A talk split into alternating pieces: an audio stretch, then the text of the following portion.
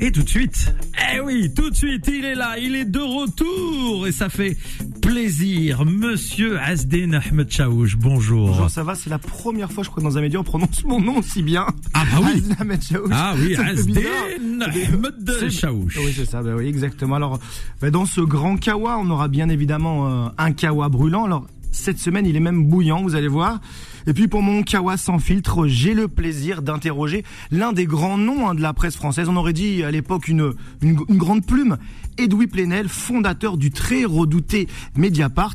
Alors, ça va déjà ou pas? Ça va bien. Vous le prenez Même comment, si- votre kawa, vous Ouais, je l'aime bien euh, fort et copieux. Bon. Eh bien, on a plein de questions à vous poser, notamment sur la marche d'hier, évidemment sur le Proche-Orient, sur les fake news aussi. Euh, et moi, je vais commencer donc par mon kawa brûlant. Je vais être franc. Ce lundi, il sent un peu le cramé. hein. C'est le genre de kawa qui ne passe pas toujours. Je vais même vous dire, ce kawa, j'aime pas trop son odeur. Et oui, je vais vous parler de quelque chose qui ne sent pas très bon en France. C'est d'ailleurs pour ça que je prends un air un, un peu plus grave. hein. J'aimerais vous faire part des discussions au Sénat au sujet de la fameuse loi dite loi immigration. D'ailleurs, quel nom pudique, magnifique pour euh, une nouvelle fois désigner les immigrés, les noirs, les arabes comme responsables de tous les maux de notre société. Je ne dis pas qu'il faille mettre le sujet de l'immigration sous le tapis, c'est important, mais quand j'ai vu les premiers débats, sans mauvais jeu de mots, ça a annoncé la couleur et les intentions, elles, elles se sont rapidement révélées claires et limpides. L'extrême droite en rêvait, eh bien, les vieux sénateurs l'ont fait. Le Sénat qu'on a souvent moqué, souvent qualifié de chambre d'enregistrement, ben là, il a décidé de se la jouer rebelle zélé, allant jusqu'à durcir le texte du très modéré Gérald Moussa Darmanin. Le Sénat a fait ça méthodiquement, point par point, rétablissement du délit de séjour irrégulier, remise en cause du droit du sol, principe de quota migratoire, durcissement des conditions de regroupement familial, rien que ça, on aurait dit, franchement, un programme de Jean-Marie Le Pen à la fin des années 80. Mais symboliquement, moi, ce qui m'a le plus heurté, ce sont deux petites banderilles bien douloureuses, presque perverses, assénées par nos amis sénateurs. Les sénateurs ont décidé de supprimer l'aide médicale d'État. Cette mesure, qui, disons-le, faisait ou fait encore l'honneur de la France et qui permettait à un étranger sans papier de pouvoir bénéficier de ce qui pouvait lui rester de dignité, c'est-à-dire se faire soigner, eh bien, le Sénat lui a enlevé ce droit. Pour être concret, votre livreur Uber Eats, originaire du Sri Lanka, eh bien, le jour où il tombera malade, ben, il devra payer de sa poche, il devra reverser à l'État français ce qu'il a gagné au prix de cadences infernales, peur d'arriver en retard et de se faire mal noter par un client qui aura indiqué sur l'application mes frites et mon fil aux fiches était trop froid. Ou encore l'ouvrier du bâtiment qui vient pointer tous les jours devant les camionnettes dans le 13e arrondissement à la recherche d'un chantier. Ben, le jour où il lui arrivera un pépin physique, ben, l'aide médicale, elle lui sera refusée. Faut pas déconner, c'est une chance pour lui. hein. Hein, déjà qu'il se lève à l'aube, qu'il construise des- routes, bâtiments, qu'il est payé au black. Si en plus il peut se faire soigner, il faut pas abuser. Autre idée ingénieuse du Sénat, la suppression de l'article 3 de la loi. Alors l'article 3, c'est quoi? C'est la possibilité de donner une carte de séjour aux travailleurs sans papier dans les métiers dits en tension. Ces métiers, ce sont les métiers dans les secteurs en manque de main-d'œuvre, généralement dans des domaines pénibles. Et là, c'est le cynisme à l'état pur. On va dire par exemple à un jeune père de famille sénégalais, on ne va pas vous expulser car on a besoin de vous, car on trouve peu de monde pour travailler dans le bâtiment, mais on vous demande une chose, travaillez discrètement pour pas grand-chose. On va vous payer en liquide avec une petite enveloppe, pas de vague, mais consommez quand même en France. hein.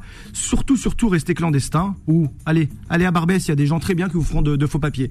Alors cette idée géniale du Sénat, c'est tellement cynique que Gérald Moussa Darmanin ne souhaitait pas, euh, ne la souhaitait pas cette mesure. Enfin, c'est ce qu'il a dit. Et donc, grâce au Sénat, il passe pour un humaniste, c'est niveau baron noir ou House of Cards. Et ce que je trouve inhumain, je pèse mes mots inhumain, c'est que la Chambre haute du Parlement français, eh bien en fait, elle grave, sanctuarise un principe tellement loin de l'esprit républicain et humaniste de mon pays, la France. Oui, les étrangers, on a besoin de vous. Oui, on veut bien que vous nous soigniez. Oui, on veut bien que vous nous transportiez. Oui, on veut bien que vous nous apportiez à toute allure, sous la pluie, notre repas du soir, que vous construisiez nos bâtiments, nos ponts, nos routes, nos écoles. Oui, on veut bien que vous fassiez tourner l'économie, mais surtout, faites-le en silence. Bravo, bravo pour euh, ce, billet. Je vais euh, laisser notre, notre invité peut-être réagir. C'est un musée des horreurs, euh, ce qui se débat actuellement au Sénat, et en fait avec la complicité euh, du ministre de l'Intérieur, euh, c'est en fait comme si euh, l'extrême droite était déjà au pouvoir. L'extrême droite, son fond de commerce, c'est la peur et la haine de l'étranger pour détroquer, en désignant le bouc émissaire, l'étranger, pour détricoter euh, un principe fondamental, l'égalité des droits. C'est ce qui fait qu'on est là, hein, sans distinction d'origine, euh, de lieu de naissance, de croyance, d'apparence, etc. Eh bien, à partir de la haine et de la peur de l'étranger, c'est à ça qu'ils mettent fin. Et je suis très heureux que vous ayez souligné l'aide médicale d'État. C'est quoi l'aide médicale d'État? Ben, C'est un droit fondamental, le droit à la santé. Un médecin, il doit soigner tout le monde et il n'y a pas besoin d'une carte d'identité pour être soigné. Eh bien, c'est la fin de ça. Mais on pourrait dire aussi sur les mineurs, les enfants, ben, les enfants, ils ont droit à l'éducation et à être protégés. On pourrait prendre tous les thèmes. En fait, ils remettent en cause, à partir de cette obsession de l'autre, de l'étranger, de l'immigré, de ce qu'a fait la France, hein. nous sommes un creuset, nous sommes faits de tout ça, eh bien, ils remettent en cause les droits fondamentaux. Ils remettent en cause la Déclaration universelle des droits de l'homme. C'est cela. C'est pour ça que c'est un escalier terrible qui est en train d'être dévalé, car c'est l'escalier qui fait que les idées de l'extrême droite, de notre adversaire fondamental, eh bien, elles sont déjà au pouvoir avec cette majorité actuelle. Merci beaucoup pour cette première réaction, Asdine. On va revenir dans un instant avec euh, ton invité. Plein de questions. Plein de questions. Et, et, et je voulais juste souligner qu'il y a des euh, médecins hein, qui se sont rebellés contre euh, cette, ce projet de, de, de, qui, loi. Qui, qui veulent déjà Ils sont passer en rébellion. 3500, Oui. hein, 3500 à avoir dit non, on soignera les Ils vont étrangers. ouvrir leurs portes, ouais. Exactement. Donc Dans un bravo. appel collectif. Voilà. Bravo à ces, euh, à ces médecins. 8h12 sur Beurre FM. Nous marquons une pause et on revient tout de suite avec la suite du grand Qahwa de Asdin Ahmed Chaouch. Et sur Beurre FM, il est précisément 8h19 de retour dans le grand Qahwa présenté par euh, Asdin Ahmed Chaouch. C'est à toi, Asdin. Oui, merci. Alors, je le répète, à mon invité Edoui Plenel, fondateur du très redouté Mediapart. J'adore dire cette phrase. Très redouté Mediapart. Vous le voyez pas, il sourit comme ça. Et oui, vous êtes redouté. Alors, euh, je voulais revenir sur cette loi immigration. Euh, J'en ai fait un petit billet d'humeur tout à l'heure. Vous avez un peu réagi, mais j'avais une question assez simple. Est-ce que euh, cette loi, ou ce projet de loi, ces discussions, c'est la revanche de Jean-Marie Le Pen? C'est sa victoire même. Euh, Vous savez, cette loi a été mise euh, à l'ordre du jour au lendemain du 49-3 sur les retraites. Ce qui est bien la démonstration. On fait la diversion par la chasse au bouc émissaire. Et donc cette obsession de l'étranger, je vous rappelle que c'est la 29e loi sur l'immigration depuis 1980. Est-ce que une trentaine de lois, ça a résolu euh, nos problèmes de chômage, nos problèmes démocratiques, nos, pro- nos urgences écologiques. C'est une diversion. Et c'est le fond de commerce des ennemis fondamentaux des valeurs démocratiques, c'est-à-dire l'extrême droite. Parce que, à partir de l'immigration, qu'est-ce qu'on fait? Eh bien, on fait la pédagogie de l'inégalité naturelle. Selon d'où vous venez, vous avez des droits ou vous n'en avez pas. C'est un peu ça. C'est- C'est un peu ça le cœur de la Eh ben, de cette réforme? bien sûr, c'est la négation des droits fondamentaux. Encore une fois, nous, notre camp, c'est l'égalité naturelle. Nous sommes de l'humanité et nous avons les mêmes droits par notre naissance d'être humain. C'est le premier article de la Déclaration adversaires diraient qu'on est un universelle. peu angélique, qu'on est un peu laxiste. euh, C'est vrai ou pas? On n'est pas du tout angélique, on est réaliste. Le réalisme, il est du côté de l'hospitalité. Nous avons besoin du monde. Le monde nous a fait. C'est avec le monde que nous créons nos richesses. C'est avec le monde que nous affrontons les défis. Vous pensez que tous les défis qu'on a aujourd'hui, entre les inégalités, les urgences écologiques, la guerre, on va parler de la Palestine, je suppose, tout ça, on peut le faire en étant comme dans un bunker, enfermé chez nous. C'est une perdition. Cette logique-là nous éloigne. L'immigration zéro, c'est impossible ou pas? C'est le fantasme de Mais, beaucoup. mais c'est pas que c'est impossible, c'est la négation de ce que nous sommes. La France s'est projetée sur le monde. Je suis un breton d'outre-mer et ici, autour de cette radio, nous sommes tous du monde. Un peu des Bretons ici. j'ai grandi, moi, j'ai- j'ai- j'ai- je suis né à Nantes, mais j'ai grandi, Ah. j'ai grandi où? Ah, il est Comment fort. Ah, il est fort Vous me là. faites plaisir, Ah, vous me faites plaisir. j'ai grandi où? J'ai grandi dans les Caraïbes et ensuite en Algérie. Nous sommes faits du monde. La France est Mm. une Amérique de l'Europe, c'est sa force. On est en train de vouloir nier ce que nous sommes. Ils ne défendent pas la France, ces gens-là. Mm. Ils la nient. Ils la détruisent. Ils la combattent dans sa diversité, dans sa pluralité. C'est ce qui devrait faire notre force, au contraire, pour affronter les défis du monde aujourd'hui. Autre sujet, euh, on va dire euh, sujet chaud patate, j'aime bien cette expression, la marche d'hier intitulée Marche contre l'antisémitisme. Vous y étiez ou pas à cette fameuse marche? J'étais depuis très longtemps, c'était un engagement à un forum antifasciste à Lyon. Et je n'ai pas regretté parce que vous savez que la veille de cette marche, eh bien, un local où se tenait une réunion euh, de solidarité solidarité avec la Palestine a été euh, agressée euh, très très violemment par une quarantaine de nervis d'extrême droite. Donc c'était une façon de dire que quand même cette marche où l'extrême droite était présente, c'était extrême droite qui agresse physiquement euh, des gens qui sont solidaires du sort du peuple palestinien. Et pour une fois, et du Plenel, c'est presque un scoop, vous avez été aligné avec la position du président français Emmanuel Macron. Lui non plus n'était pas à cette marche. Non, mais moi j'y étais, je n'y étais pas parce que j'étais à Lyon. Le problème qu'il faut poser sur cette droite, sur cette marche, euh, on, va dire les choses mmh. très simplement. L'antisémitisme, ça ne se divise pas. L'antisémitisme n'est pas ici en Europe un racisme comme les autres. Nous sommes sur un cimetière. Il y a eu un génocide. On a détruit les juifs d'Europe parce qu'ils étaient nés juifs. Et ça a été au cœur des idéologies fascistes et d'extrême droite. Donc on ne doit pas barguigner sur l'antisémitisme. Il n'y a pas de mais. Il n'y a pas de petite réserve. Il faut être au rendez-vous sur l'antisémitisme. Mais l'antisémitisme, se met là, mm. non pas sur la cause de l'antisémitisme, ne saurait être l'alibi d'autre chose. On ne pourrait pas le brandir comme l'ont fait, hélas, dans l'appel, la présidente de l'Assemblée nationale et la présidence du Sénat, où ils ne désignent qu'un adversaire, l'islamisme. Où ils n'ont qu'un seul mot, au fond, qui est d'utiliser le rassemblement pour l'antisémitisme, contre l'antisémitisme, comme un prétexte, comme un piège pour désigner d'autres boucs émissaires, et on en revient à l'obsession du moment, les musulmans, les arabes, l'étranger, etc. Donc l'antisémitisme est dans le moment actuel y compris, ne saurait servir d'alibi à la politique de l'État d'Israël. Vous faites une bonne passe, comme on dit. Euh, il y a une image, moi, qui m'a interpellé. Je pense que je suis pas le seul. Marine Le Pen, applaudi hier à la manifestation. On a l'impression, c'est que le. Alors on parlait souvent du cordon euh, sanitaire républicain euh, qui avait cédé. Là, on a, on a l'impression que ça va plus loin, que ça y est, le, le RN est blanchi de son passé, le, le FN. Bien sûr, mais elle n'a pas seulement été applaudie, elle a fait des déclarations pour dire qu'elle était là pour lutter contre l'islamisme. J'y reviens. Mm. C'est-à-dire qu'en fait, qu'est-ce qu'on essaye d'insinuer? C'est qu'il n'y aurait qu'un antisémitisme, il serait musulman? Toute l'histoire européenne à laquelle le monde arabe et les musulmans n'ont aucune part, L'antisémitisme, c'est une histoire européenne, c'est une histoire française. Monsieur Édouard Drummond, euh, c'est la France juive. L'affaire Dreyfus, c'est une histoire française. Monsieur, euh, monsieur, monsieur le maréchal Pétain, euh, que Monsieur Zemmour et d'autres ont voulu réhabiliter, c'est une histoire française. Donc on est en Jean-Marie Le Pen, c'était il y a pas si longtemps ça, il est condamné pour des propos antisémites. Et, avec un parti qui a été fondé avec un Waffen-SS, avec tous les nostalgiques de la du nazisme. Donc qu'est-ce qu'on essaye de blanchir? En fait toute une histoire française, toute une histoire européenne, pour nous faire rentrer dans une guerre des civilisations, dans un choc des mondes, où il n'y aurait plus qu'un adversaire qui est derrière les mots islam et arabe. J'y reviens. C'est c'est tout à fait tragique ce qui se passe là, car c'est une école de déshumanisation.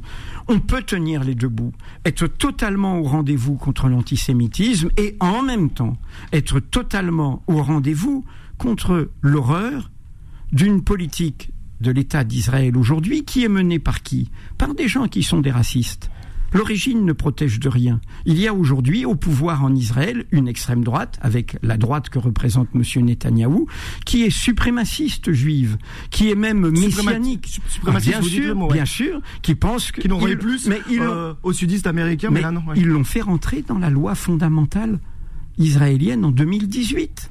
Ils ont dit aux grandes dames des démocrates israéliens, car il y a des Israéliens qui protestent contre ça, et notamment nos confrères du journal Haaretz qui sauvent l'honneur de la démocratie israélienne. Ils ont fait rentrer que c'était un État des Juifs.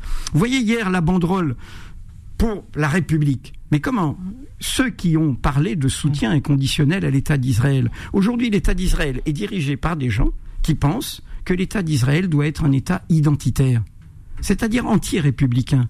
Un État fondé sur une origine, sur une naissance, et, non sur une religion.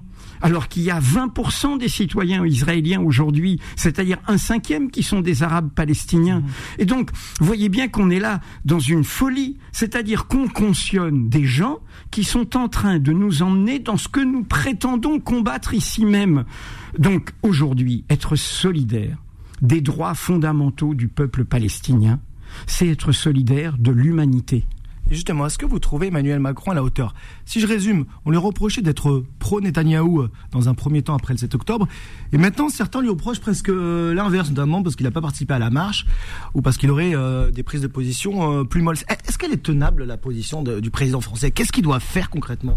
On a l'impression qu'il n'y aura que des mécontents, qu'il a que des coups à prendre. Mais parce qu'il n'y a pas de position.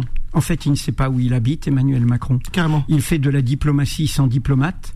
Il dit des bêtises. Rappelez-vous, quand il a été en Israël, il a parlé d'une alliance internationale contre le Hamas, comme on l'a fait sur l'État islamique comme si euh, le Hamas c'était la même chose que l'État islamique, ce qui n'est pas du tout reconnu par la communauté internationale.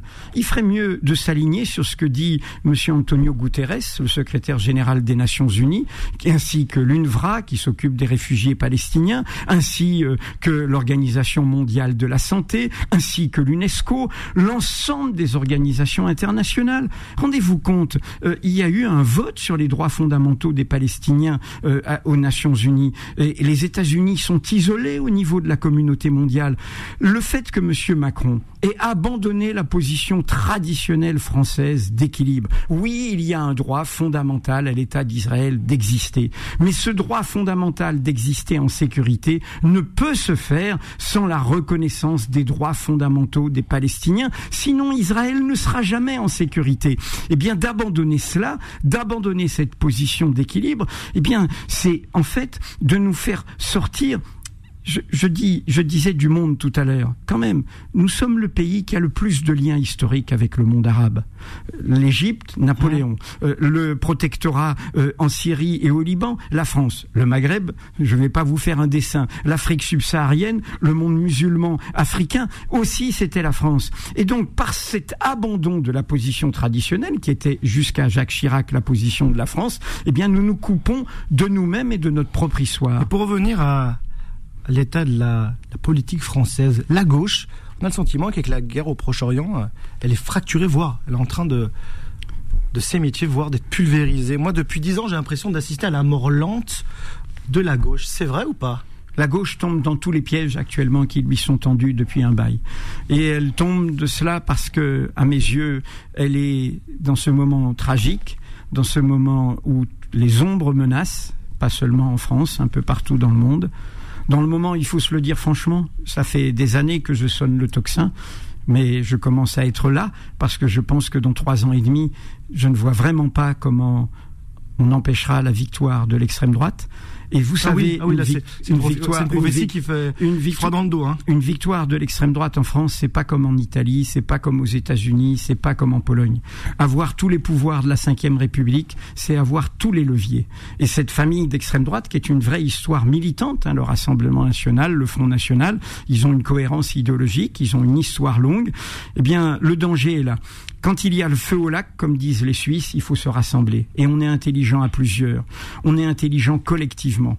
L'obsession du pouvoir, l'obsession des querelles de chapelle, l'obsession de qui sera le candidat, l'obsession de moi-je, l'obsession de la notoriété personnelle fait que la gauche, à mes yeux, a déserté ce qui doit lui permettre de faire face à cela. C'est-à-dire faire front commun, être intelligent, je le répète, à plusieurs, être ancré dans la société, mobiliser la société, être aux côtés de la société et ne pas tomber dans les pièges qui lui sont tendus. De fait, elle est tombée dans les pièges, le piège de la division, le piège aussi, il faut le dire très clairement, de déclarations ambiguës sur la question de l'antisémitisme. Je le redis, l'antisémitisme. Bien sûr, nous avons nous avons relevé ces déclarations tout à fait discutables et qui trimballent un vieux fond français euh, de, préjugés, euh, de vieux fonds. Parce que même vous, parfois, on vous a mis dans euh, vos adversaires, vous mettent dans le camp des islamo-gauchistes. Oui, bien sûr. On parce un peu dans le même sac que Jean-Luc Mélenchon, voilà. Non, mais il y est venu plus tard que mmh. moi. Je dirais que moi, la question anticoloniale